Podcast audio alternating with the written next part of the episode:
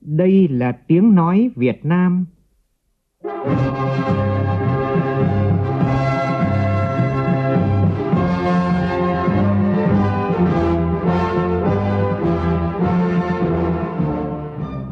là tiếng nói Việt Nam, phát thanh từ Hà Nội, thủ đô nước Cộng hòa xã hội chủ nghĩa Việt Nam.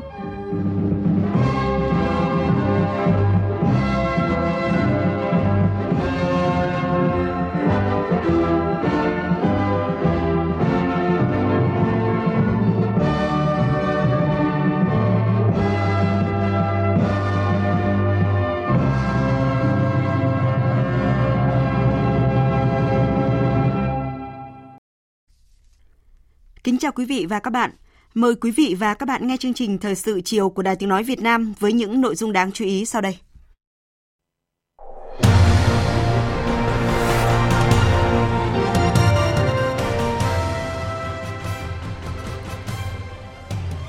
Chủ tịch nước Nguyễn Xuân Phúc thăm nhà máy sản xuất sản phẩm may mặc và mô hình thiết chế công đoàn hiệu quả tại công ty Sao Mai, thành phố Hải Phòng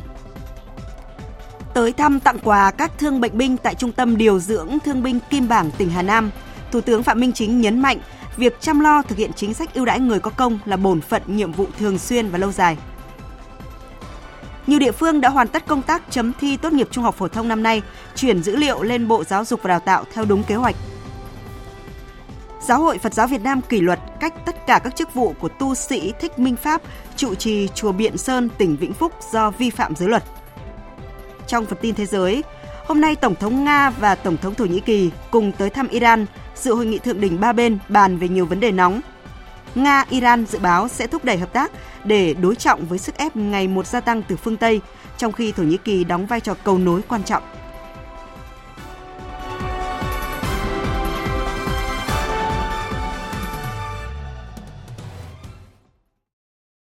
Sau đây là nội dung chi tiết. Thưa quý vị và các bạn, chiều nay trong chương trình công tác tại thành phố Hải Phòng, Chủ tịch nước Nguyễn Xuân Phúc tới thăm nhà máy sản xuất sản phẩm may mặc và mô hình thiết chế công đoàn hiệu quả tại công ty trách nhiệm hữu hạn thương mại Sao Mai ở huyện Vĩnh Bảo. Phản ánh của phóng viên Vũ Dũng. Chủ tịch nước Nguyễn Xuân Phúc thăm trò chuyện với công nhân công ty Sao Mai đang tham gia nhiều công đoạn sản xuất tại nhà máy như cắt, may, thêu. Tiếp đó, Chủ tịch nước thăm nhà trẻ nơi đang trông giữ khoảng 200 con em của công nhân công ty.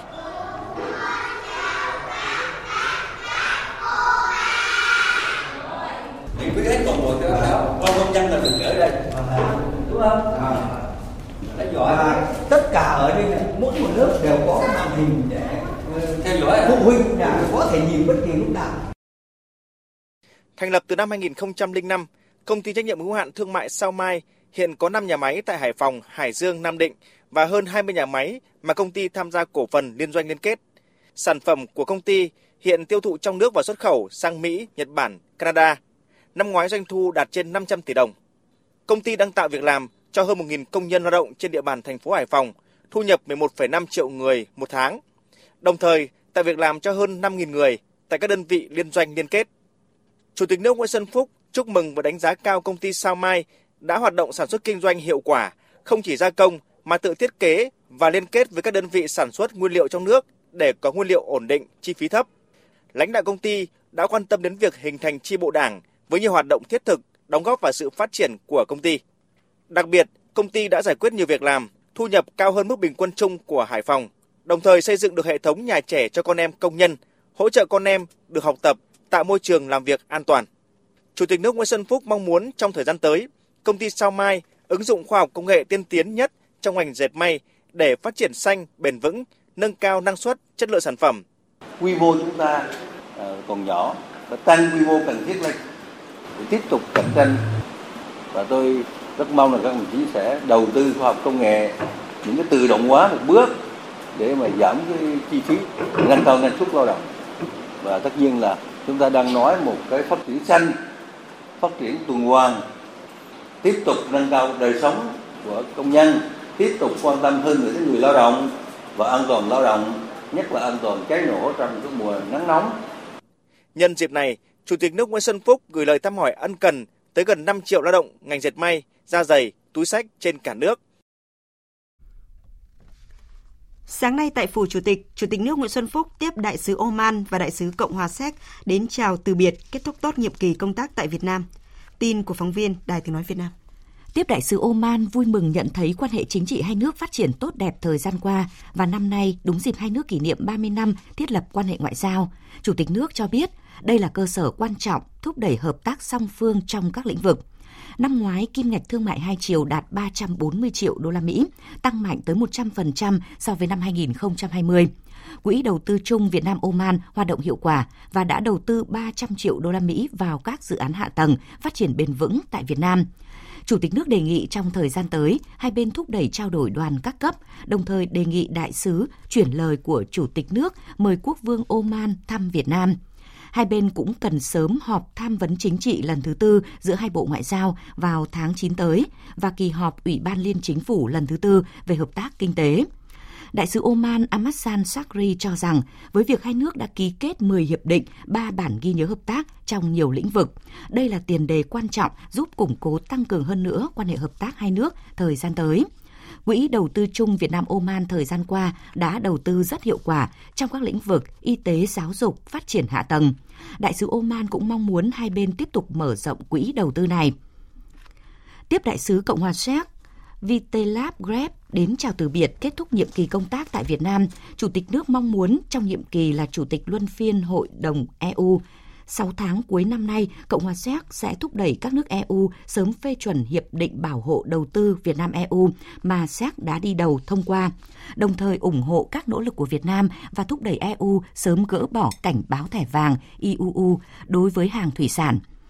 Chủ tịch nước Nguyễn Xuân Phúc cũng hoan nghênh hãng xe ô tô Skoda của Séc thành lập liên doanh sản xuất ô tô tại Việt Nam và cho biết đây là lĩnh vực mà chính phủ Việt Nam ưu tiên và đề nghị các bên liên quan thúc đẩy dự án này. Việt Nam luôn tạo điều kiện cho thuận lợi các nhà đầu tư, trong đó có nhà đầu tư Séc. Đại sứ Cộng hòa Séc Vitelab Greb cho biết, nhiều nhà đầu tư lớn của Séc mong muốn đầu tư vào Việt Nam và điển hình là hãng ô tô Skoda đã triển khai dự án sản xuất ô tô tại Việt Nam. Dự kiến chiếc ô tô đầu tiên sẽ lăn bánh vào cuối năm tới. Hai bên cũng hợp tác hiệu quả trong lĩnh vực quốc phòng, giao lưu nhân dân. Cộng hòa Séc ghi nhận những đóng góp của cộng đồng người Việt Nam tại Séc, nhất là trong bối cảnh dịch bệnh COVID-19 đã có nhiều nghĩa cử cao đẹp vì cộng đồng. Cũng vào sáng nay, tiếp ông Van Josenbus, Tổng Giám đốc điều hành Ngân hàng Thế giới, Chủ tịch nước Nguyễn Xuân Phúc đề nghị Ngân hàng Thế giới tiếp tục hỗ trợ Việt Nam xây dựng báo cáo Việt Nam 2045 với tầm nhìn phát triển dài hạn, nhất là trong bối cảnh thế giới và khu vực có nhiều thay đổi, tác động của COVID-19, cũng như các mục tiêu phát triển của Việt Nam đến năm 2030 và tầm nhìn đến năm 2045. Tại buổi tiếp, Chủ tịch nước Nguyễn Xuân Phúc trân trọng cảm ơn Ngân hàng Thế giới có nhiều hỗ trợ quan trọng dành cho Việt Nam thời gian qua và giai đoạn hiện nay, từ xóa đói giảm nghèo, phát triển hạ tầng kinh tế xã hội, nhiều chương trình quốc gia quan trọng khác. Nhắc đến ba khâu đột phá quan trọng của Việt Nam trong phát triển là hạ tầng, nguồn nhân lực, thể chế. Chủ tịch nước mong muốn Ngân hàng Thế giới hỗ trợ cả ba khâu này đặc biệt đề nghị Ngân hàng Thế giới tiếp tục hỗ trợ Việt Nam trong phát triển hạ tầng, nhất là những hạ tầng quan trọng có khả năng giúp Việt Nam phát triển mạnh mẽ, cất cánh trong thời gian tới. Đề nghị hỗ trợ Việt Nam ứng phó thách thức biến đổi khí hậu vốn đang đe dọa sinh kế của nhiều triệu người dân Việt Nam về các dự án trọng điểm trong các đột phá mà Chủ tịch nước Nguyễn Xuân Phúc nêu ra là cơ sở hạ tầng, thể chế và nguồn nhân lực. Tổng Giám đốc Ngân hàng Thế giới khẳng định sẵn sàng đồng hành cùng Việt Nam trong triển khai các đột phá này chia sẻ với Việt Nam là một trong những quốc gia chịu ảnh hưởng nặng nề nhất trên thế giới của biến đổi khí hậu. Ngân hàng Thế giới đang thực hiện các báo cáo tác động của biến đổi khí hậu ở 25 quốc gia, trong đó có Việt Nam. Hiện báo cáo biến đổi khí hậu về Việt Nam và Thổ Nhĩ Kỳ đã hoàn thành và báo cáo có đưa ra các phương án để Việt Nam có thể nghiên cứu áp dụng trong ứng phó thách thức biến đổi khí hậu, cũng như tìm ra biện pháp ngắn hạn, dài hạn giải quyết vấn đề này. Ngân hàng Thế giới sẵn sàng hợp tác với Việt Nam để thực hiện các sáng kiến và giải pháp trong báo cáo này, trong đó có khu vực đồng bằng sông Cửu Long cho biết đại dịch COVID-19 gây hậu quả nặng nề đối với Việt Nam, đời sống người dân còn khó khăn. Chủ tịch nước đề nghị Ngân hàng Thế giới tiếp tục hỗ trợ Việt Nam phục hồi nền kinh tế sau đại dịch. Việt Nam cam kết hợp tác chặt chẽ với Ngân hàng Thế giới trong triển khai các chương trình hợp tác thời gian tới, trong đó sẽ tiếp tục thúc đẩy giải ngân vốn ODA, đồng thời đề nghị Ngân hàng Thế giới tạo cơ chế thông thoáng hơn thúc đẩy quá trình này. Cũng vào chiều nay, Chủ tịch Quốc hội Vương Đình Huệ tiếp Tổng Giám đốc điều hành Ngân hàng Thế giới Van Chosenberg. Tin của phóng viên Đài Tiếng Nói Việt Nam. Chủ tịch Quốc hội Vương Đình Huệ cho biết Quốc hội Việt Nam đang tham vấn các chuyên gia trong nước và quốc tế thuộc mạng lưới sáng kiến của Quốc hội Việt Nam về chủ đề nội dung Diễn đàn Kinh tế Việt Nam 2022. Chủ tịch Quốc hội mong muốn Ngân hàng Thế giới nghiên cứu đề xuất tư vấn cho Quốc hội Việt Nam về vấn đề này.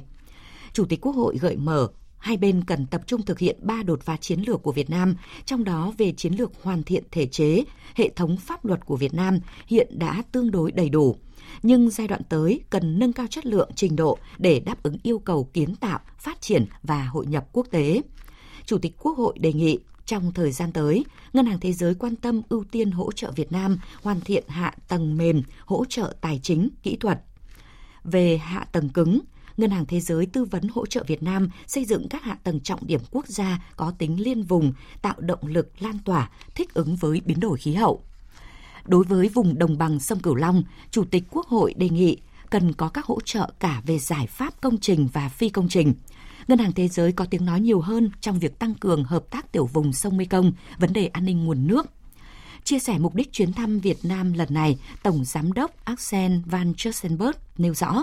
Ngân hàng Thế giới mong muốn tìm hiểu các lĩnh vực hợp tác với Việt Nam trong thời gian tới, đặc biệt là hợp tác trong các lĩnh vực ứng phó với biến đổi khí hậu nói chung và hỗ trợ thích ứng với biến đổi khí hậu vùng đồng bằng sông Cửu Long nói riêng thực hiện các mục tiêu cam kết tại hội nghị COP26 và sẵn sàng chuẩn bị các kịch bản để ứng phó với các đại dịch có thể xảy ra trong tương lai. Đây là thời điểm phù hợp để nghiên cứu xem xét để Việt Nam đạt được các mục tiêu phát triển đến năm 2030 và 2045. Dự kiến sẽ được thực hiện tại Báo cáo Việt Nam 2045. Ngân hàng Thế giới và Chính phủ Việt Nam đang phối hợp xây dựng khung chiến lược hợp tác giữa hai bên cho giai đoạn 2023-2027. Ngân hàng Thế giới đã tăng thêm 50% số tiền cam kết hợp tác với các quốc gia giai đoạn sau COVID-19 lên 200 tỷ đô la Mỹ để các nước có thể ứng phó nhanh chóng trước khủng hoảng, đồng thời có tầm nhìn dài hạn hướng đến mục tiêu phát triển dài hạn và bền vững. Trong lĩnh vực ứng phó với biến đổi khí hậu, từ năm 2019 đến nay, Ngân hàng Thế giới đã tăng số tiền từ 14 tỷ lên 26 tỷ đô la để giúp ứng phó với những thách thức do biến đổi khí hậu. Về lĩnh vực này, Ngân hàng Thế giới mong muốn là đối tác hiệu quả của Việt Nam.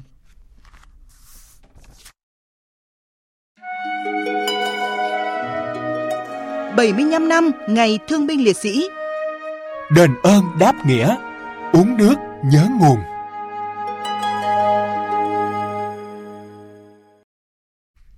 Thưa quý vị và các bạn, kỷ niệm 75 năm Ngày Thương binh Liệt sĩ và chiều nay Thủ tướng Phạm Minh Chính tới thăm và tặng quà các thương bệnh binh tại Trung tâm Điều dưỡng Thương binh Kim Bảng, tỉnh Hà Nam. Phản ánh của phóng viên Vũ Khuyên. Thủ tướng Chính phủ Phạm Minh Chính đã gửi lời tới các thương bệnh binh, người có công với cách mạng trên cả nước và các thương bệnh binh đang điều dưỡng tại Trung tâm Điều dưỡng Thương bệnh binh Kim Bảng, lời thăm hỏi ân cần và những tình cảm trân trọng nhất. Đến nay, hơn 9,2 triệu người có công chiếm khoảng 10% dân số được hưởng chính sách ưu đãi. Hàng ngàn bà mẹ Việt Nam anh hùng đang được phụng dưỡng. Mức sống của người có công được bảo đảm bằng hoặc cao hơn mức trung bình của người dân nơi cư trú, Số người có công đang được hưởng trợ cấp ưu đãi thường xuyên gần 1,2 triệu người. Hàng năm, gần 106.000 lượt người được điều dưỡng tập trung và gần 387.000 lượt người được điều dưỡng tại gia đình. Cả nước có 65 cơ sở nuôi dưỡng, điều dưỡng người có công, trong đó có 30 trung tâm nuôi dưỡng thương bệnh binh nặng. Thủ tướng vui mừng khi được biết Trung tâm hiện là ngôi nhà chung ấm áp nghĩa tình của 77 thương binh, bệnh binh nặng hạng đặc biệt, mất sức từ 81% trở lên và 35 thân nhân người có công. Tại đây, các thương bệnh binh được kê đơn cắt thuốc, được nhận những liều thuốc tinh thần, chính là sự tri ân, chia sẻ, thông cảm của đội ngũ cán bộ bác sĩ điều dưỡng, những người đã vượt qua nhiều khó khăn vất vả, luôn ân cần trong công tác chăm sóc điều trị và sẵn sàng lắng nghe, chia sẻ tâm sự của các thương bệnh binh. Đảng, Nhà nước và nhân dân ta đời đời vinh danh, tri ân công ơn sự hy sinh của các anh hùng liệt sĩ, thương binh, bệnh binh, quan tâm chăm sóc, nâng cao đời sống vật chất và tinh thần của thương bệnh binh, gia đình liệt sĩ và người có công với cách mạng là chủ trương, quan điểm nhất quán của Đảng, Nhà nước ta là đạo lý truyền thống uống nước nhớ nguồn của dân tộc chúng ta. Như Bác Hồ kính yêu đã từng căn dặn, Đối với những người đã dũng cảm hy sinh một phần xương máu của mình, Đảng, chính phủ và đồng bào phải tìm mọi cách làm cho họ có nơi ăn, trốn ở, yên ổn, đồng thời phải mở ra những lớp học dạy nghề thích hợp với mỗi người để họ có thể dần dần tự lực cánh sinh. Đối với cha mẹ, vợ con mà thiếu sức lao động và túng thiếu thì chính quyền phải giúp đỡ họ có công việc làm ăn thích hợp, quyết không để họ bị đói rét. Nhân dịp này, Thủ tướng đề nghị Bộ Lao động Thương binh và Xã hội, các cơ quan liên quan đẩy mạnh phong trào đền ơn đáp nghĩa, uống nước nhớ nguồn, toàn dân chăm sóc các gia đình thương binh liệt sĩ và người có công với cách mạng. Huy động nhiều hơn nữa nguồn lực, chung tay cùng nhà nước chăm lo tốt hơn đời sống vật chất, tinh thần của người có công. Các bộ, cơ quan liên quan tiếp tục nghiên cứu đầu tư cơ sở vật chất, trang thiết bị cho các trung tâm nuôi dưỡng người có công, có chế độ chính sách phù hợp đối với đội ngũ cán bộ, viên chức, người lao động, quan tâm giải quyết kịp thời hiệu quả những khó khăn vướng mắc của các trung tâm điều dưỡng bệnh binh trên cả nước với trách nhiệm và tình cảm sâu nặng, Đảng và Nhà nước luôn mong muốn và tin tưởng các anh chị tiếp tục vươn lên, vượt qua nỗi đau, thể chất và tinh thần, ổn định đời sống, không ngừng đóng góp hiệu quả cho sự nghiệp xây dựng và bảo vệ Tổ quốc. Như Bác Hồ nói, tàn nhưng mà không phế. Nhân dịp kỷ niệm 75 năm Ngày Thương binh Liệt sĩ, thay mặt lãnh đạo Đảng, Nhà nước, tôi xin gửi đến các đồng chí lão thành cách mạng, các mẹ Việt Nam anh hùng, anh hùng lực lượng vũ trang nhân dân, anh hùng lao động, các đồng chí thương bệnh binh, thân nhân liệt sĩ, người có công với cách mạng trên cả nước, lời thăm hỏi ân cần, những tình cảm sâu nặng và lòng biết ơn sâu sắc nhất. Sự hy sinh công hiến của các anh, các chị là động lực, là sức mạnh tinh thần để chúng ta cố gắng hơn, vượt qua mọi khó khăn, thách thức vất vả, trở ngại để xây dựng đất nước hòa bình, phồn vinh, phát triển, nhân dân được ấm no và hạnh phúc. Vào chiều nay, Thủ tướng Phạm Minh Chính đã tới thăm tặng quà mẹ Việt Nam anh hùng Lại Thị Tý, mẹ của hai liệt sĩ Lương Trương Hoành và Lương Nam Tiến và gia đình liệt sĩ Lê Văn tại phường Minh Khai, thành phố Phủ Lý. Và cũng trong chiều nay tại thành phố Phủ Lý, tỉnh Hà Nam, Thủ tướng đã gặp và trao sổ tiết kiệm cho 30 gia đình có công với cách mạng có hoàn cảnh khó khăn. Mỗi gia đình một sổ tiết kiệm trị giá 10 triệu đồng. Và cũng nhân dịp này, Bộ Quốc phòng trao 30 xuất quà với tổng trị giá 60 triệu đồng cho các gia đình chính sách và người có công với cách mạng. Và hôm nay, Quân ủy Trung ương Bộ Quốc phòng gặp mặt đại biểu người có công với cách mạng và thân nhân liệt sĩ đang công tác trong quân đội nhân kỷ niệm 75 năm Ngày Thương binh Liệt sĩ. Đại tướng Phan Văn Giang, Ủy viên Bộ Chính trị, Phó Bí thư Quân ủy Trung ương, Bộ trưởng Bộ Quốc phòng chủ trì buổi gặp mặt. Cùng dự có Đại tướng Lương Cường, Ủy viên Bộ Chính trị, chủ nhiệm Tổng cục Chính trị Quân đội Nhân dân Việt Nam và Phó Chủ tịch nước Võ Thị Ánh Xuân cùng Phó Thủ tướng Vũ Đức Đam. Phóng viên Nguyên Nhung thông tin. Đến nay đã có hơn 130.000 bà mẹ Việt Nam anh hùng được tôn vinh. 100% các bà mẹ Việt Nam anh hùng được các địa phương và đơn vị quân đội nhận phụng dưỡng.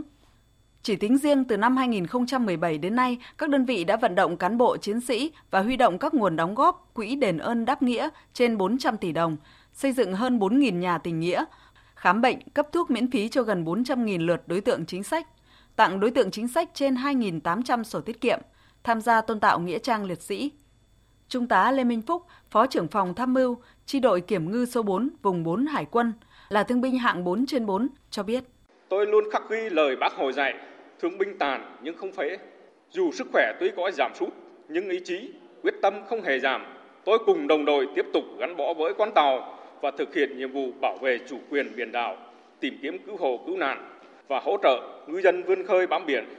Chúng tôi luôn xác định đây là nhiệm vụ chiến đấu trong thời bình, vừa là nhiệm vụ chính trị, vừa là trách nhiệm của bản thân để góp phần xây dựng củng cố thế trận quốc phòng toàn dân trên biển. Thay mặt Quân ủy Trung ương, Bộ Quốc phòng, Đại tướng Phan Văn Giang gửi lời chúc mừng tốt đẹp nhất tới các bà mẹ Việt Nam anh hùng, các thương binh, thân nhân liệt sĩ và người có công đang học tập, công tác, lao động, sản xuất ở các đơn vị trong toàn quân. Đặc biệt là 150 đại biểu người có công trong buổi gặp mặt. Quán triệt thực hiện các quan điểm chủ trương của Đảng về công tác chính sách đối với người có công và thân nhân liệt sĩ, những năm qua, Quân ủy Trung ương, Bộ Quốc phòng đã lãnh đạo chỉ đạo, phối hợp chặt chẽ với các bộ ngành địa phương, tham mưu đề xuất với Đảng, Nhà nước, ban hành và triển khai thực hiện tốt các chế độ chính sách đối với thương binh, gia đình liệt sĩ, người có công và chính sách hậu phương quân đội. Làm cho mọi cấp, mọi ngành, mọi cán bộ chiến sĩ trong toàn quân có nhận thức sâu sắc và đầy đủ về công tác chính sách đối với quân đội, hậu phương quân đội và người có công là một nội dung lãnh đạo quan trọng của cấp ủy Đảng, chỉ huy các cấp để từ đó lãnh đạo, chỉ đạo, hướng dẫn tổ chức thực hiện hiệu quả, thực chất, coi đó vừa là nhiệm vụ, vừa là tình cảm, trách nhiệm của cán bộ chiến sĩ toàn quân.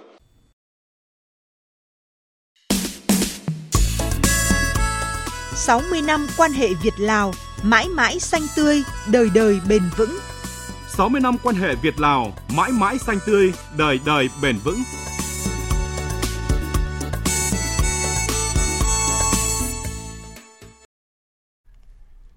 Sáng nay tại nhà Quốc hội, Chủ tịch Quốc hội Vương Đình Huệ tiếp Thường trực Ban Bí thư, Phó Chủ tịch nước Cộng hòa Dân chủ Nhân dân Lào Bun Thong Chit Mạn Ni và đoàn đại biểu cấp cao Đảng Nhà nước Lào đang có chuyến thăm và làm việc tại nước ta. Chủ tịch Quốc hội bày tỏ vinh dự được Đảng Nhà nước Lào trao tặng huân chương vàng quốc gia, huân chương cao quý nhất của nhà nước Lào. Chủ tịch Quốc hội khẳng định sẽ nỗ lực làm hết sức mình cùng các đồng chí lãnh đạo cấp cao hai nước chung tay gìn giữ, không ngừng vun đắp và củng cố quan hệ đặc biệt Việt Nam Lào. Trong chuyến thăm chính thức Lào hồi tháng 5 vừa qua, hai chủ tịch quốc hội đã ký thỏa thuận hợp tác để nâng tầm hợp tác và hiệu quả hợp tác giữa hai quốc hội, đóng góp chung vào việc vun đắp, phát triển quan hệ giữa hai đảng, hai nhà nước và nhân dân hai nước. Phó Chủ tịch Quốc hội Lào Somad Phosena đã dẫn đầu đoàn đại biểu cấp cao Quốc hội Lào sang thăm làm việc tại Việt Nam để trao đổi, nghiên cứu kinh nghiệm giám sát, quyết định các vấn đề quan trọng quốc gia, nhất là trong lĩnh vực đầu tư công và quản lý vĩ mô. Phó Chủ tịch nước Lào chân thành cảm ơn sự giúp đỡ quý báu của Đảng, Nhà nước và nhân dân Việt Nam dành cho Lào trong suốt thời kỳ đấu tranh giành độc lập tự do trước đây, cũng như trong công cuộc bảo vệ xây dựng đất nước hiện nay. Gần đây nhất, Việt Nam đã cử các đoàn chuyên gia sang Lào chia sẻ các kinh nghiệm quý báu để tìm ra cách thức phù hợp giải quyết các vấn đề khó khăn của Lào luôn dành cho Lào sự hỗ trợ giúp đỡ, đào tạo nguồn nhân lực với 1.100 suất học bổng trong năm nay – hai nhà lãnh đạo cũng đã trao đổi cụ thể về một số lĩnh vực hợp tác giữa hai nước, nhất trí cần tiếp tục phối hợp chặt chẽ, nỗ lực thúc đẩy các cơ quan hữu quan hai nước giải quyết dứt điểm các khó khăn vướng mắc đối với các doanh nghiệp để nhanh chóng triển khai các dự án hợp tác trọng điểm. Trong khuôn khổ chuyến thăm và làm việc tại Lào, sáng nay Ủy viên Bộ Chính trị, Thường trực Ban Bí thư Võ Văn Thưởng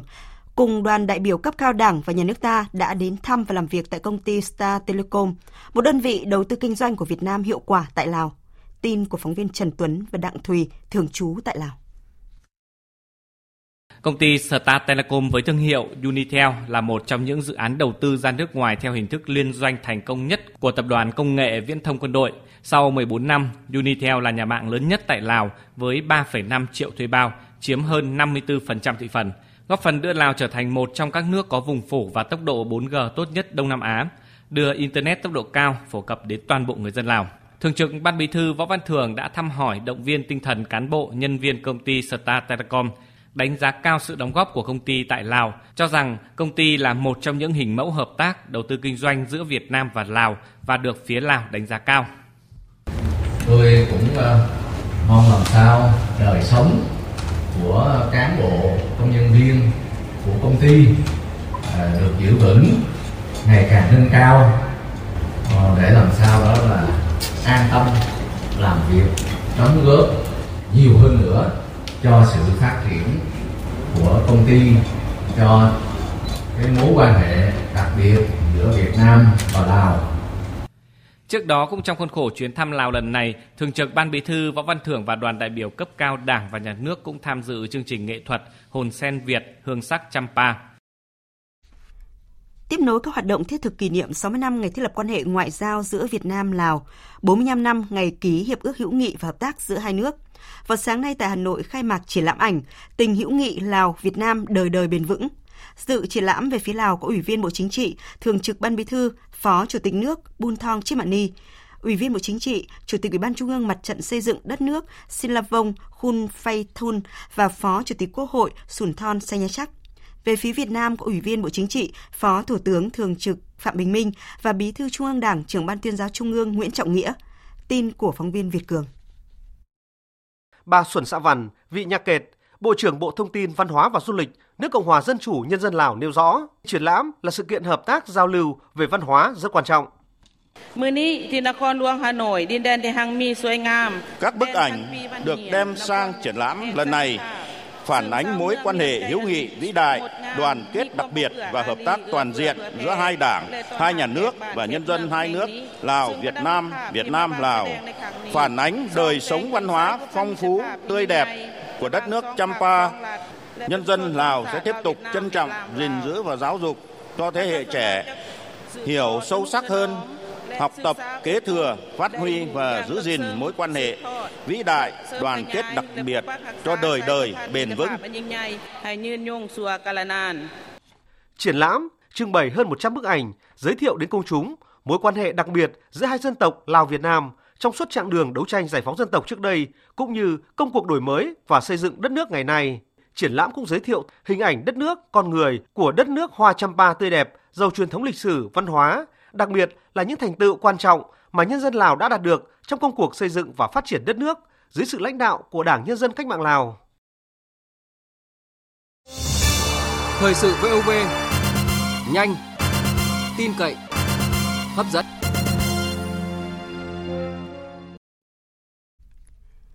Quy hoạch tổng thể quốc gia sẽ cụ thể hóa chiến lược phát triển kinh tế xã hội của đất nước giai đoạn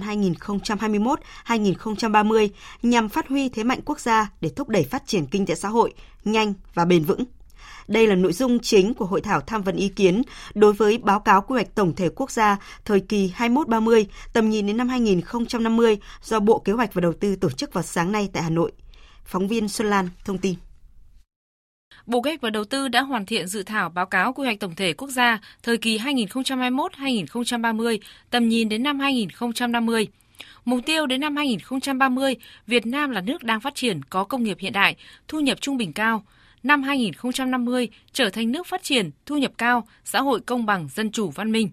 Theo phương án 1, GDP bình quân sẽ đạt 7.000 đô la một người năm 2030, 25.000 đô la một người vào năm 2050. Phương án 2, các mức tương ứng sẽ là 7.500 đô la một người và 32.000 đô la một người. Quy hoạch tổng thể quốc gia là quy hoạch lần đầu tiên được triển khai lập ở nước ta theo quy định của luật quy hoạch năm 2017. Bộ Kế hoạch và Đầu tư đang xin ý kiến đóng góp của các chuyên gia, nhà khoa học, nhà quản lý về các vấn đề chủ yếu của báo cáo quy hoạch tổng thể quốc gia, nhất là về tổ chức không gian phát triển đất nước, về bộ khung kết cấu hạ tầng quốc gia, về định hướng phát triển và phân bố các ngành quan trọng, về kết nối liên ngành để đạt hiệu quả tổng hợp cao nhất chậm trễ trong cấp giấy chứng nhận quyền sử dụng đất và chậm giải ngân vốn đầu tư công. Đây là hai trong số nhiều vấn đề nổi bật được các đại biểu và cử tri thành phố Hải Phòng đặt ra trong phiên chất vấn tại kỳ họp thứ 6 Hội đồng nhân dân thành phố vào sáng nay. Tin của phóng viên Thanh Nga thường trú tại khu vực Đông Bắc. Đại biểu đặt câu hỏi, có việc phiền hà nhiễu sách trong việc cấp giấy chứng nhận quyền sử dụng đất hay không? Tại sao làm giấy chứng nhận quyền sử dụng đất thông qua dịch vụ lại nhanh hơn so với người dân làm trực tiếp? Thừa nhận có thực tế này, ông Trần Văn Phương, Giám đốc Sở Tài nguyên và Môi trường Hải Phòng cho biết, năm 2021, Sở đã xử lý gần 30 cán bộ và luân chuyển 14 phó giám đốc và giám đốc các chi nhánh văn phòng đăng ký đất đai liên quan đến việc này. Tuy nhiên, tình trạng này vẫn chưa được xử lý triệt để. Sở Tài nguyên và Môi trường Hải Phòng đang đẩy nhanh việc nộp hồ sơ trực tuyến nhằm hạn chế các tiêu cực. Từ ngày 1 tháng 6 đến nay chúng tôi đã nộp hồ sơ trực tuyến, đã nộp hơn 9.051 hồ sơ. Thì từ nội dung nộp trực tuyến này sẽ không còn cán bộ làm trực tiếp với người dân nữa. Rất mong muốn người dân trực tiếp mang hồ sơ đến, đừng có thông qua dịch vụ. Cái dịch vụ đó người ta không hiểu rõ được bản chất của đất nhà mình là cái gì, tên ở đâu dẫn đến là gây bức xúc và cố tình tạo ra những cái hiệu ứng và chúng ta lên gặp trực tiếp đến văn phòng quản lý đai. Chúng tôi sẽ sẵn sàng tiếp nhận và trả lời trực tiếp. Tình trạng ngập lụt trong nội đô Hải Phòng ngày càng gia tăng, ngay cả khi trời không mưa cũng khiến người dân địa phương bức xúc. Ông Nguyễn Thành Hưng, Giám đốc Sở Xây dựng Hải Phòng cho biết, giải pháp trước mắt, Sở Xây dựng Hải Phòng đang xây dựng các kịch bản ứng phó khi mưa lớn lũ về như đồng loạt hạ thấp mực nước đệm trong hệ thống hồ điều hòa, bơm tiêu thoát nước, sẵn sàng nhân lực tại các điểm nóng ngập lụt vân vân. Đối với biện pháp dài hạn, sau khi Thủ tướng Chính phủ phê duyệt quy chung thành phố, các kế hoạch phát triển và đô thị công nghiệp được định hình thì chúng tôi sẽ thiết lập cái quy hoạch chuyên ngành về thoát nước và cao độ nền của đô thị để chúng ta có một cái nhìn tổng thể hơn trong cái giai đoạn 10, 20 năm tới để khi đầu tư thì chúng ta đầu tư không giàn trải, không lãng phí và đầu tư công trình nào thì có hiệu ứng ngay trong cái công trình đấy và liên quan trực tiếp đến quy hoạch này sẽ là các cái dự án trọng điểm của thành phố trong công tác thoát nước và kéo dài trong nhiều nhiệm kỳ. Tại phiên chất vấn kỳ họp thứ 9 Hội đồng Nhân dân tỉnh Quảng Nam khóa 10 diễn ra vào chiều nay, các đại biểu nêu ra nhiều vấn đề nóng trên lĩnh vực nông nghiệp và phát triển nông thôn. Đó là điểm nghẽn trong thủ tục đất đai đang cản trở thu hút đầu tư vào miền núi, hàng loạt vụ lấn chiếm đất lâm nghiệp diễn ra nhiều năm chưa có giải pháp chấn chỉnh. Tin của phóng viên Long Phi. Tỉnh Quảng Nam đang tập trung thực hiện các giải pháp phát triển nông nghiệp miền núi với hai mũi nhọn là phát triển dược liệu và trồng rừng gỗ lớn. Tuy nhiên, nhiều đại biểu cũng chỉ ra điểm ngãn trong cung ứng giống cây trồng và năng lực sản xuất cung ứng giống cho trồng rừng gỗ lớn ở Quảng Nam. Đại biểu Hà Đức Tiến, trưởng ban pháp chế Hội đồng Nhân dân tỉnh Quảng Nam cho biết, một số nông lâm trường được giao quản lý đất trồng rừng sản xuất nhưng quản lý lỏng lẻo để người dân lấn chiếm đất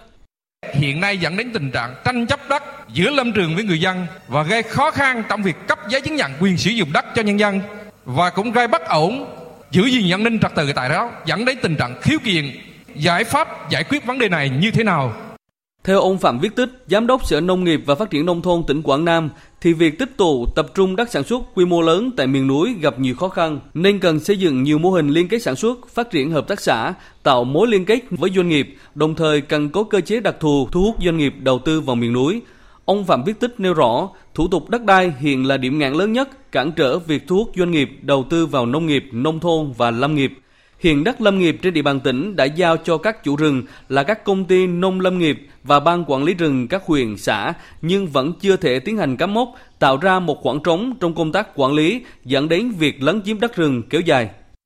thì xảy ra thường xuyên và rất là nóng và rất bức xúc. Công an vào cuộc đưa ra nhiều vụ án và tòa án đã có bản án nhưng mà không thi hành được. Vô cùng khó khi mà giải quyết những cái vụ lấn chiếm đất rừng. Là chúng tôi đang chỉ đạo là sắp lại hết toàn bộ cái ranh giới rừng để sắp tới cắm mốc rừng cái đề án mà cắm mốc rừng á, ngành nông nghiệp đã xây dựng từ năm 2019. Tuy nhiên qua đến năm 2020 thì bắt đầu có dịch Covid-19. Đến hôm nay, nhiều địa phương trên cả nước đã hoàn tất công tác chấm thi tốt nghiệp trung học phổ thông năm 2022 và chuyển dữ liệu lên Bộ Giáo dục và Đào tạo theo đúng kế hoạch. Phóng viên Minh Hường thông tin. Theo kế hoạch chấm thi tốt nghiệp trung học phổ thông, từ ngày 10 đến ngày 22 tháng 7, các địa phương tổ chức chấm thi ghép điểm, tổng kết công tác chấm thi, gửi dữ liệu kết quả thi về Bộ Giáo dục và Đào tạo, hoàn thành đối sánh kết quả thi. Để đảm bảo chấm thi đúng tiến độ, các địa phương đều huy động tối đa số giáo viên chấm thi bài thi tự luận và trắc nghiệm. Tại Hà Nội, nơi có số thí sinh đông nhất nước với gần 98.000 bài thi ngữ văn, phải huy động gần 700 cán bộ giáo viên tham gia chấm thi. Ở nhiều địa phương khác, lực lượng chấm thi khoảng 150 người đến 500 người, tính toán để mỗi giám khảo chỉ chấm tối đa 200 đến 300 bài, gồm cả vòng 1 và vòng 2 tỉnh Bắc Giang đã hoàn thành chấm thi cho hơn 20.600 thí sinh và gửi dữ liệu về Bộ Giáo dục và Đào tạo từ ngày 17 tháng 7.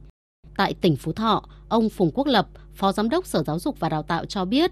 Phú Thọ bắt đầu tổ chức triển khai từ hôm 12 tháng 7 và đến ngày hôm qua là 17 giờ hoàn thành xong việc công tác chấm thi trắc nghiệm và kỷ luật. Bây giờ công đoạn tiếp theo là tiếp tục rà soát kiểm tra lại trên hệ thống, sau đó làm những quy trình tiếp theo theo những quy chế và quy định của Bộ Dục tải chấm thi cả phần trắc nghiệm và kỷ luật theo đúng quy trình quy định về quy chế và đảm bảo an toàn Bà Bùi Thị Kim Tuyến, Giám đốc Sở Giáo dục và Đào tạo tỉnh Hòa Bình cho biết, trong ngày hôm nay, Hội đồng chấm thi thực hiện các công đoạn tiếp theo như giáp phách lên điểm và chuẩn bị về kỹ thuật, đảm bảo đúng tiến độ công bố điểm thi cho thí sinh vào ngày 24 tháng 7.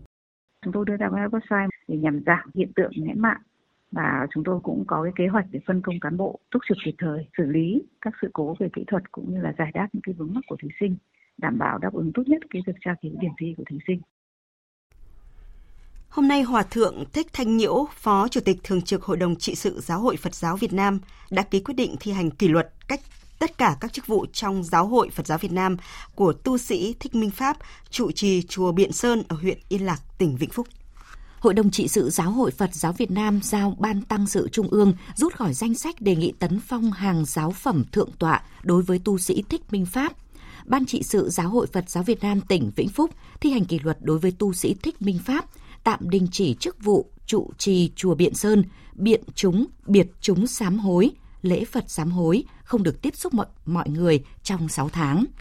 Sau khi xác minh thấy có vi phạm nhằm nêu cao tinh thần kỷ cương, giữ gìn giới luật, giáo hội đã quyết định kiên quyết xử lý nghiêm minh. Chỉ trong vòng một ngày, giáo hội đã xác minh và xử lý kịp thời. Trước đó, báo chí có phản ánh về những hành vi không đúng mực, vi phạm giới luật của Thượng tọa Thích Minh Pháp, trụ trì chùa Biện Sơn. Ủy viên Ban Văn hóa Trung ương Giáo hội Phật giáo Việt Nam, Phó trưởng Ban trị sự Giáo hội Phật giáo Việt Nam tỉnh Vĩnh Phúc, trưởng Ban trị sự Giáo hội Phật giáo Việt Nam huyện Yên Lạc.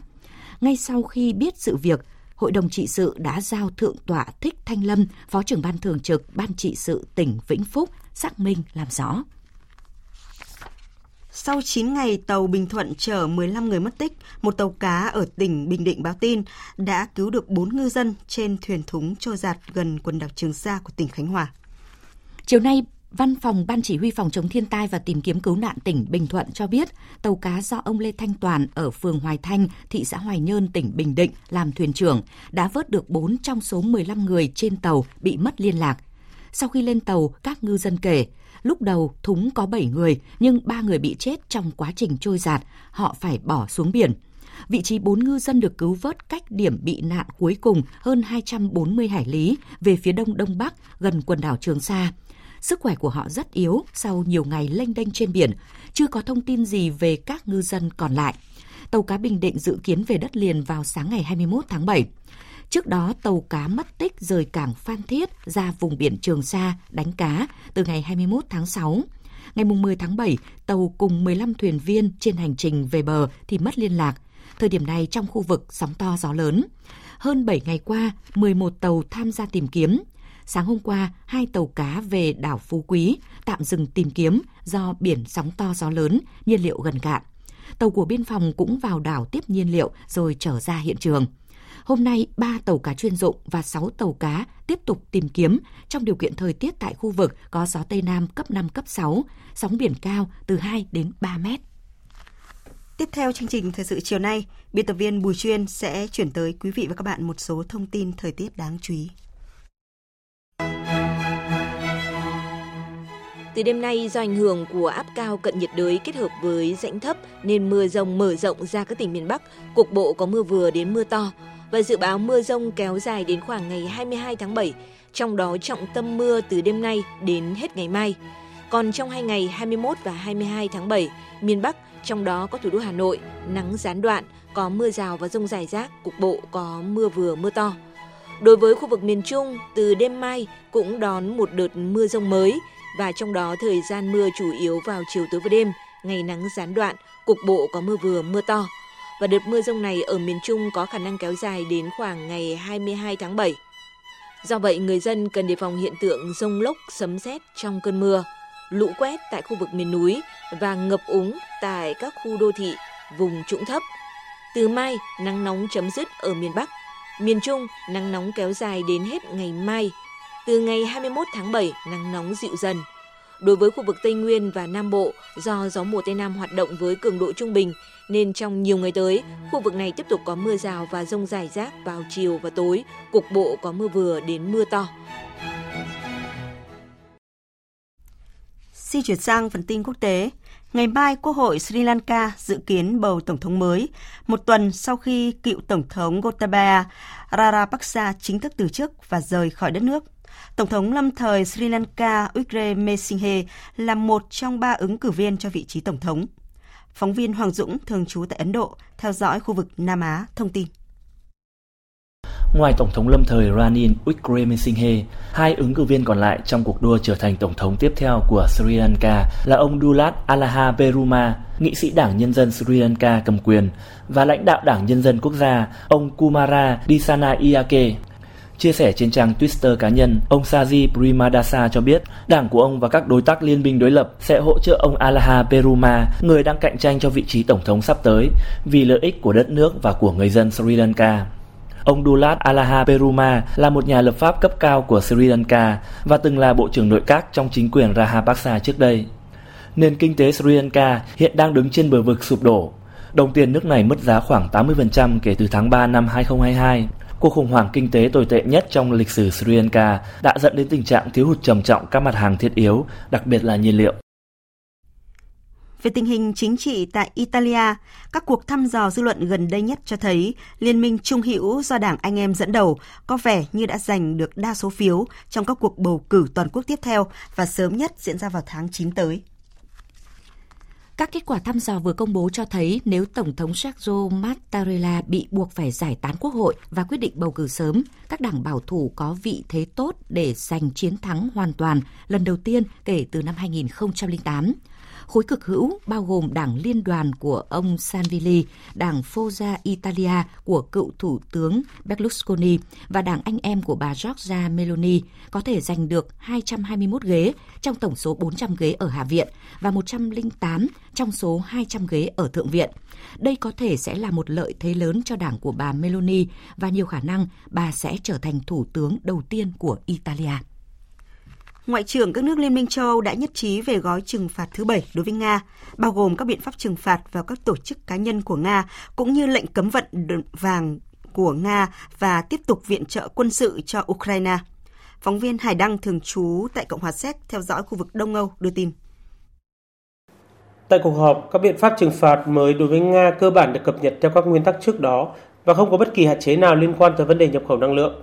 Ngoại trưởng Hungary Siato cho biết gói trừng phạt này không bao gồm các biện pháp trừng phạt liên quan đến các ngân hàng Gazprombank của Nga. Tuy nhiên thì đã có một số các điều chỉnh như lệnh cấm vận đối với vàng, các hạn chế buôn bán các sản phẩm lưỡng dụng được sử dụng trong công nghiệp quân sự và quốc phòng, cũng như áp đặt thêm các hạn chế trong mua bán công. Gói trừng phạt mới cũng thêm 48 cá nhân và 9 tổ chức tư nhân của Nga vào danh sách trừng phạt trước đó, bao gồm cả một phó thủ tướng Nga và một số các nhà lãnh đạo chính trị khác.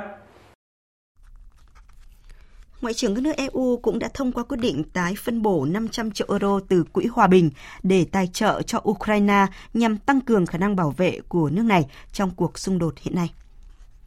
Phản ứng về các gói trừng phạt của EU nhằm vào Nga, Tổng thống Putin cho rằng các lệnh trừng phạt là thách thức đối với đất nước Nga, nhưng Nga sẽ không buông tay mà nỗ lực tìm kiếm các giải pháp mới. Phóng viên Anh Tú, thường trú tại Liên bang Nga, đưa tin.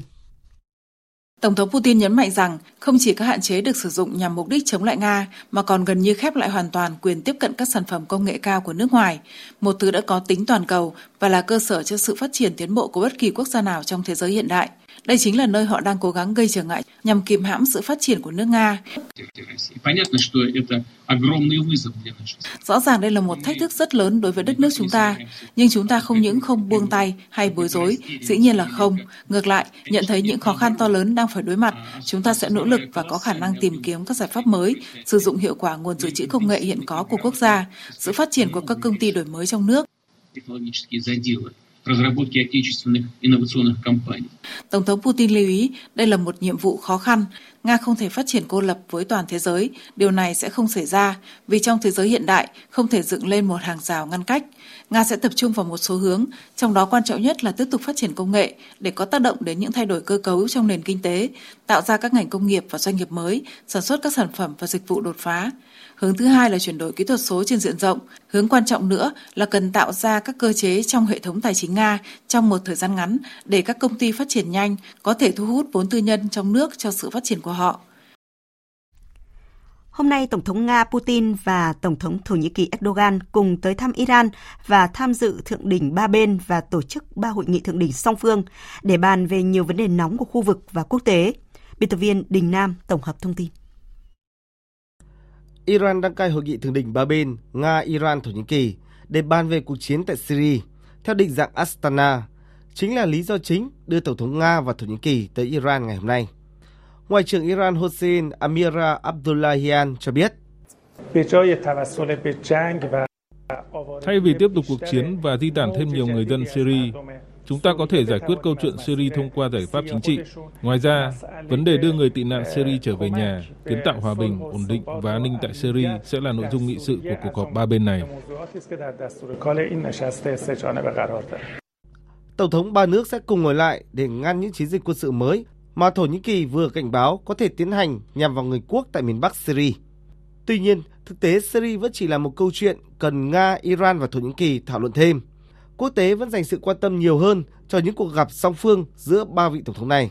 Cuộc gặp giữa Tổng thống Nga Putin và lãnh tụ tối cao Đại giáo chủ Iran Ali Khamenei được kỳ vọng sẽ tạo ra một liên minh gắn kết hơn với sự hợp tác nhiều hơn giữa hai quốc gia đang bị Mỹ và phương Tây kìm hãm.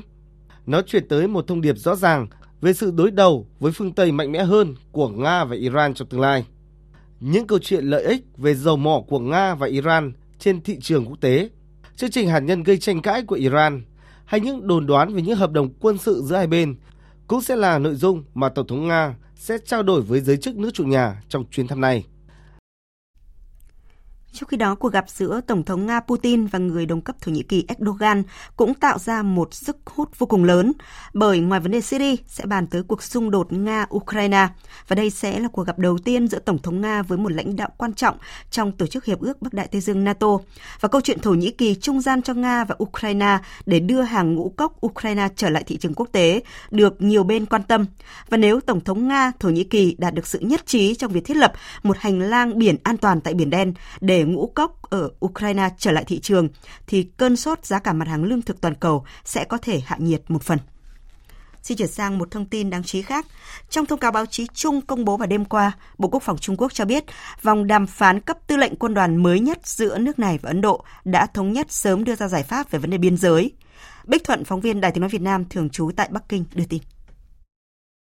Hai bên đã trao đổi quan điểm thẳng thắn và sâu sắc về việc sớm giải quyết các vấn đề còn lại – theo sự chỉ đạo của các nhất trí chung quan trọng đạt được giữa lãnh đạo hai nước. Hai bên tái khẳng định việc giải quyết các vấn đề còn lại sẽ giúp khôi phục hòa bình và yên ổn dọc theo LAC ở khu vực phía Tây và thúc đẩy quan hệ song phương phát triển. Theo thông cáo báo chí, trong thời gian này, hai bên nhất trí duy trì an ninh và ổn định trên thực địa ở khu vực phía Tây, tiếp tục duy trì liên lạc và đối thoại chặt chẽ qua các kênh ngoại giao và quân sự, nhằm sớm đạt được một giải pháp được cả hai bên chấp nhận về giải quyết các vấn đề còn tồn tại. Xung đột biên giới giữa Ấn Độ và Trung Quốc vốn phủ bóng lên quan hệ song phương, đã bước sang năm thứ ba kể từ tháng 5 năm 2020. Thưa quý vị và các bạn, từ Nam Á đến Mỹ, từ châu Phi đến châu Âu, nắng nóng gay gắt đang vượt quá giới hạn chịu đựng của con người. Đặc biệt tại châu Âu, nhiều nước đang tiếp tục phải hứng chịu một đợt nắng nóng mới và khiến nhiệt độ nhiều nơi vượt quá mức 42 độ C, khiến hơn 1.000 người tử vong chỉ trong vòng một tuần. Chính vì vậy, đối thoại khí hậu Peterbus đang diễn ra ở Berlin của Đức đang nhận được sự quan tâm rộng rãi của các nhà khoa học và dư luận. Tổng hợp của biên tập viên Anh Tuấn. Tại đối thoại khí hậu Peterburg ở Berlin, Đức, Tổng thư ký Liên Hợp Quốc Antonio Guterres cho rằng nắng nóng và cháy rừng diện rộng cho thấy nhân loại đang tự sát tập thể nếu tiếp tục phát triển nhiên liệu hóa thạch. Một nửa nhân loại đang trong vùng nguy hiểm do lũ lụt, hạn hán, bão lớn và cháy rừng. Tuy nhiên, Chúng ta vẫn tiếp tục ưa thích sử dụng nhiên liệu hóa thạch. Nhưng khi đối mặt với cuộc khủng hoảng toàn cầu hiện nay, chúng ta không hợp tác với nhau như một cộng đồng đa phương. Các quốc gia tiếp tục chơi trò chơi đổ lỗi thay vì chịu trách nhiệm cho tương lai thế giới. Chúng ta không thể tiếp tục theo cách này. Chúng ta có thể lựa chọn hành động tập thể hay tự sát tập thể. Điều đó nằm trong tầm tay chúng ta. Đối thoại khí hậu Peterburg có sự tham dự của các đại diện đến từ 40 quốc gia. Các nhà tổ chức coi sự kiện này là cơ hội để các quốc gia giàu và nghèo xây dựng lại lòng tin trước thềm hội nghị thượng đỉnh Liên Hợp Quốc về biến đổi khí hậu năm 2022. Tuy vậy, triển vọng về hội nghị thượng đỉnh Liên Hợp Quốc về biến đổi khí hậu năm 2022 bị đặt dấu hỏi khi các chính phủ đang phải chạy đua với tình trạng giá năng lượng và thực phẩm tăng cao. Cùng với đó, để giảm sự phụ thuộc vào nguồn năng lượng của Nga, các nước châu đang tìm cách quay lại và gia tăng việc sử dụng nhiên liệu hóa thạch. Khi đó, mục tiêu giảm khí phát thải nhà kính trở nên khó thực hiện – nguy cơ các giới hạn về khí hậu sẽ tiếp diễn trong ngắn hạn và không chỉ châu Âu mà toàn thế giới sẽ phải đối mặt với hạn hán, lũ lụt, thậm chí là những hậu quả của biến đổi khí hậu còn lớn hơn hiện nay. Chương trình thời sự chiều nay sẽ được tiếp tục với trang tin thể thao.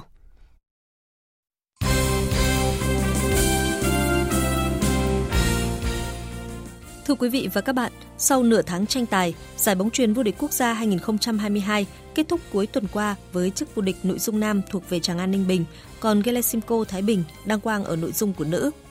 Tại giải vừa qua, công nghệ video hỗ trợ trọng tài được đưa vào sử dụng.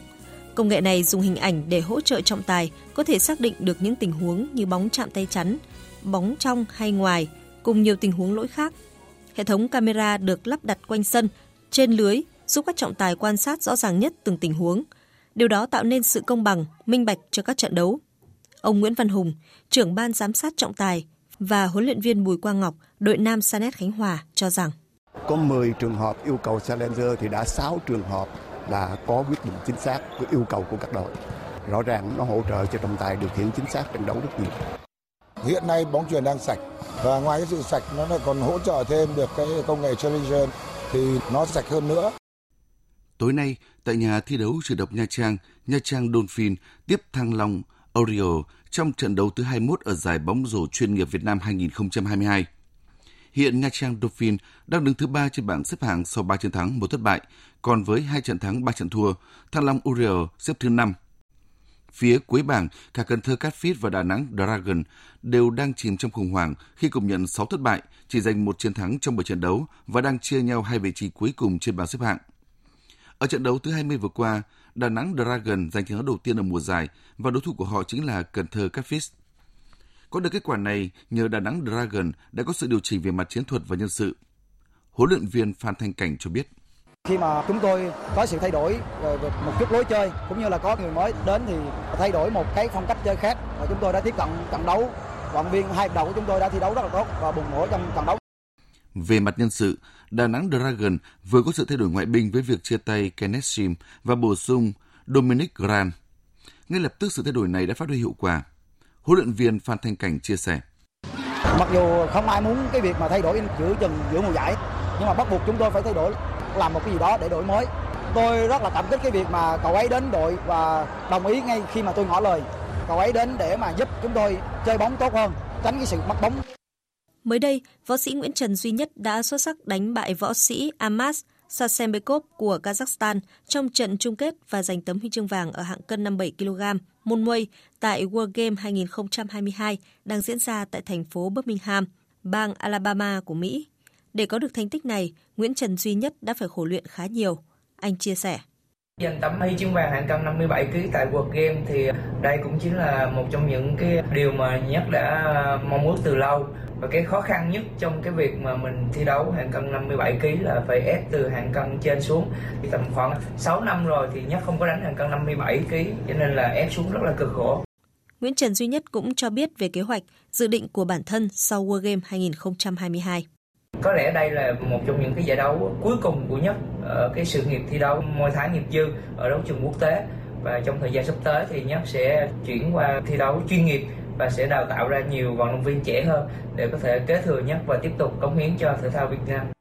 Ngôi vô địch mà Nguyễn Trần duy nhất giành được là thành tích vàng thứ hai của đoàn thể thao Việt Nam tại World Game 2022. Trước đó, nữ võ sĩ ủ su Dương Thúy Vi đã đạt được thành tích cao nhất ở nội dung biểu diễn kiếm thuật và thương thuật.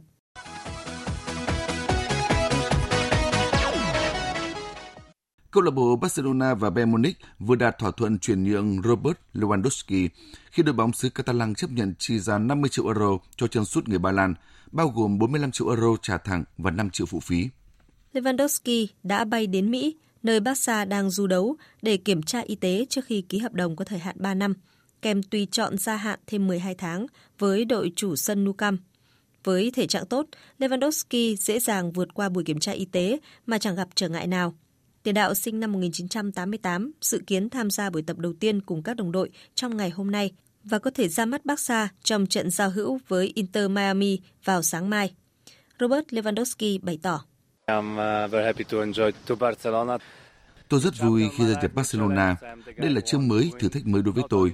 Tôi muốn cùng với đội giành chiến thắng trong mỗi trận đấu và hướng tới những danh hiệu ở mùa giải này.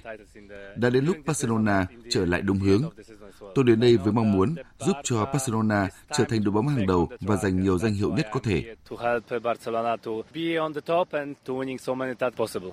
Sau trận đấu với Inter Miami, Barca còn đá giao hữu với các đội bóng khác như Real Madrid, Juventus, New York, Manchester City. Dự báo thời tiết Phía Tây Bắc Bộ có mưa rào và rông rải rác, cục bộ có mưa vừa mưa to, nhiệt độ từ 23 đến 34 độ. Phía Đông Bắc Bộ có mưa rào và rông rải rác, cục bộ có mưa vừa mưa to, nhiệt độ từ 23 đến 34 độ. Khu vực từ Thanh Hóa đến Thừa Thiên Huế, chiều tối và đêm có mưa rào và rông rải rác, cục bộ có mưa to, ngày có mưa rào và rông vài nơi, nhiệt độ từ 26 đến 35 độ. Khu vực từ Đà Nẵng đến Bình Thuận có mưa rào và rông vài nơi, riêng chiều và tối cục bộ có mưa to, nhiệt độ từ 24 đến 34 độ. Tây Nguyên có mưa rào và rông vài nơi, riêng chiều và tối cục bộ có mưa to, nhiệt độ từ 21 đến 29 độ. Nam Bộ có mưa rào và rông vài nơi, riêng chiều và tối cục bộ có mưa to, nhiệt độ từ 24 đến 33 độ. Khu vực Hà Nội nhiều mây, có mưa rào và rông rải rác, cục bộ có mưa to, nhiệt độ từ 25 đến 34 độ. Dự báo thời tiết biển, vịnh Bắc Bộ và vùng biển từ Quảng Trị đến Quảng Ngãi có mưa rào và rông vài nơi, tầm nhìn xa trên 10 km, gió Nam đến Đông Nam cấp 4, cấp 5. Vùng biển từ Bình Định đến Ninh Thuận, từ Bình Thuận đến Cà Mau, từ Cà Mau đến Kiên Giang và Vịnh Thái Lan có mưa rào rải rác và có nơi có rông. Trong mưa rông có khả năng xảy ra lốc xoáy và gió giật mạnh. Tầm nhìn xa trên 10 km, giảm xuống 4 đến 10 km trong mưa, gió Tây Nam đến Nam cấp 4, cấp 5.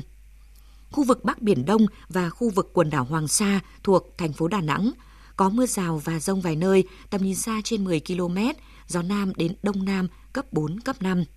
Khu vực giữa và Nam Biển Đông, khu vực quần đảo Trường Sa thuộc tỉnh Khánh Hòa, có mưa rào và rải rác có rông, tầm nhìn xa trên 10 km, giảm xuống 4 đến 10 km trong mưa, gió Tây Nam đến Nam cấp 4, cấp 5.